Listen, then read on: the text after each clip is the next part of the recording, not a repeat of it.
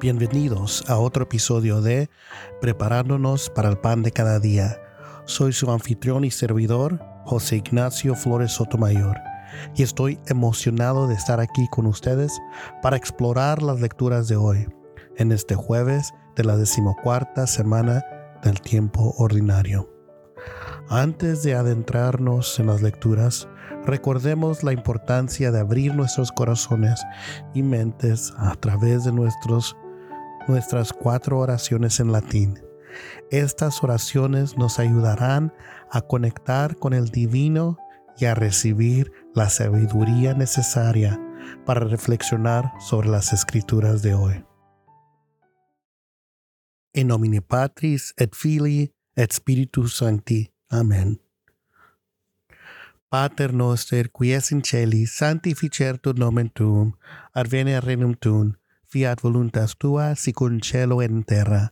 Panem nostrem quotidianum da nobis hodie, et dimiti nobis debita nostra, sicur et nos dimitimus debitoribus nostris.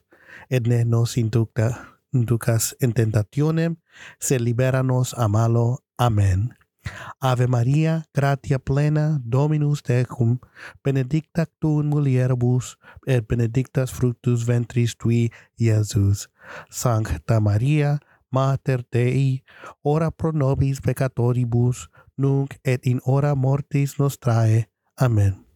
Gloria Patria, et Filio, et Spiritui Sancto, sicut erat principio, et nunc et semper, et in saecula saeculorum. Amén.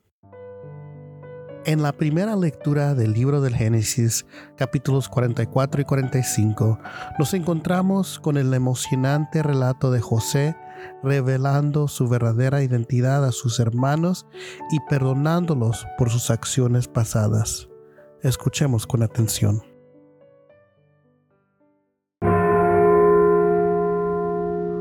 En aquellos días se acercó Judá a José y le dijo, Con tu permiso, Señor, tu siervo va a pronunciar algunas palabras a tu oído.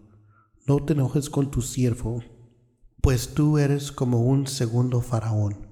Tú, Señor, nos preguntaste, ¿tienes padre o algún hermano?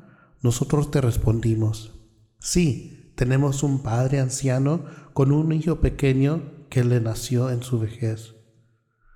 Como, es, como es el único que le da queda de su madre, pues el otro hermano ya murió su padre lo ama tiernamente. Entonces tú dijiste a tus siervos, tráiganmelo para que yo lo vea con mis propios ojos, pues si no viene su hermano menor con ustedes, no los volveré a recibir. Cuando regresábamos a donde e, está nuestro padre, tu siervo, le referimos lo que nos había dicho. Nuestro padre nos dijo, vuelvan a Egipto y cómprenos víveres.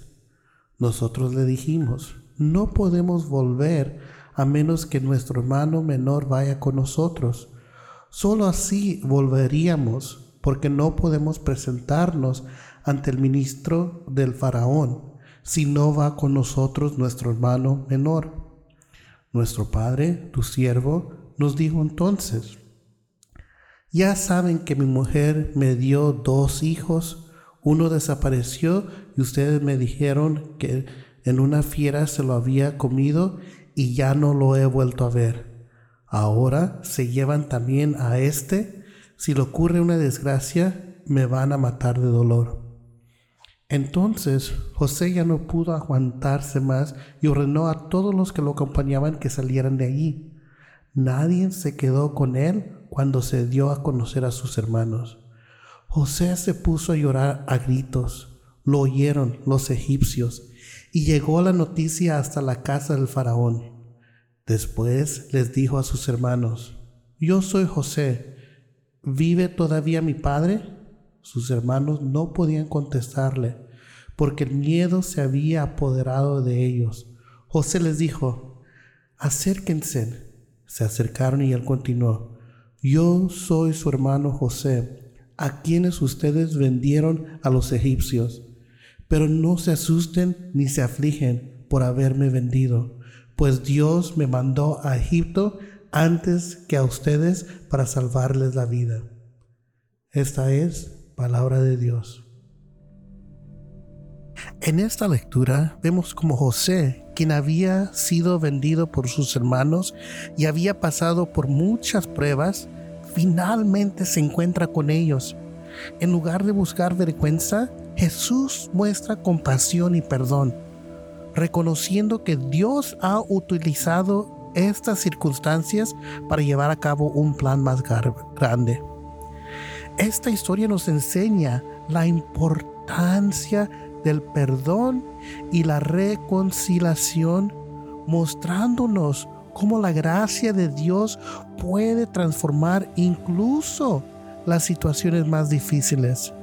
Nos desafía a examinar nuestros propios corazones y a buscar el perdón hacia aquellos que nos han lastimado, recordando que somos llamados a imitar el amor y la misericordia de Dios. Después de reflexionar sobre la lectura del libro de Génesis, continuemos nuestro viaje espiritual adentrándonos en el Evangelio según San Mateo, donde encontraremos más enseñanzas valiosas para aplicar en nuestra vida diaria. En el Evangelio de hoy, según San Mateo capítulo 10, versículos 7 al 15, Jesús envía a sus discípulos en misión y les da instrucciones específicas sobre cómo deben llevar el mensaje del reino del Dios. Escuchemos con atención.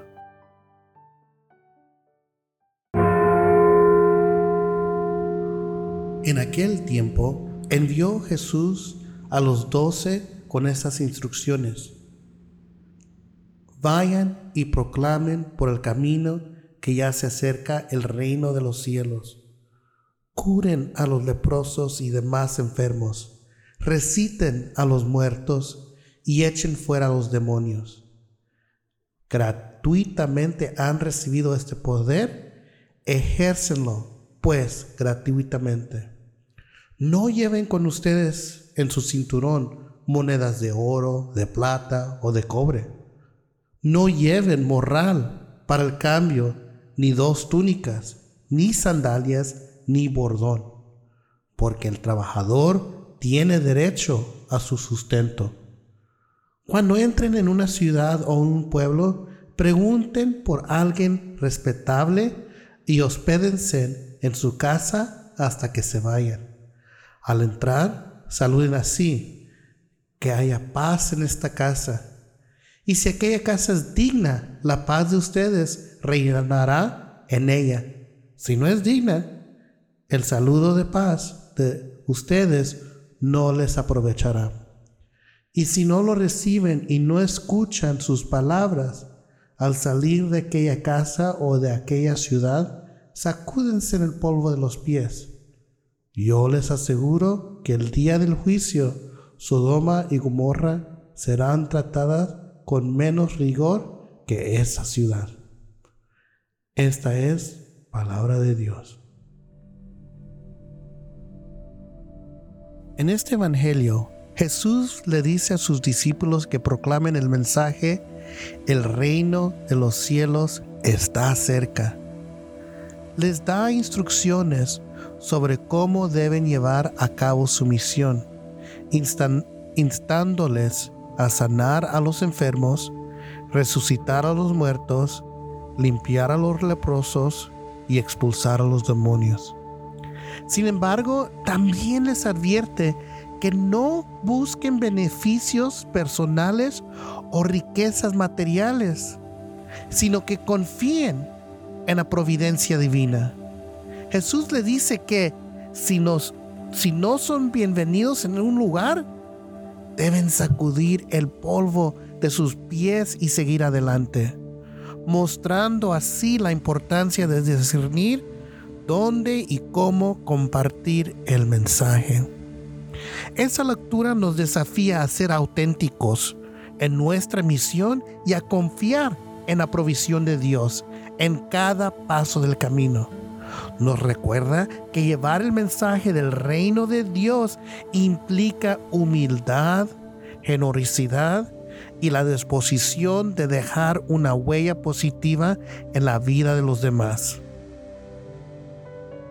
A medida que reflexionamos sobre las lecturas de hoy, tanto del libro del Génesis como del Evangelio según San Mateo, se nos presenta un llamado claro, ser portadores del mensaje del reino de Dios y vivir nuestras vidas con autenticidad y confianza en la providencia divina.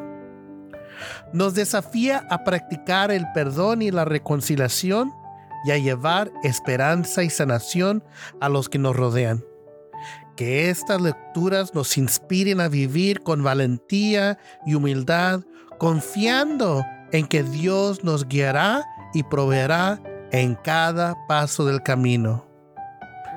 Gracias por acompañarnos en este episodio de Preparándonos para el Pan de cada día. Espero que hayan encontrado inspiración y aliento en las enseñanzas de hoy. Recuerden compartir este podcast con sus amigos y seres queridos y síguenos en nuestras redes sociales para más contenido edificante. Hasta la próxima episodio, queridos amigos. Que la paz y la gracia de Dios estén con ustedes mientras caminamos juntos en esta jornada espiritual. Bendiciones abundantes para todos. En el nombre del Padre, del Hijo y del Espíritu Santo. Amén.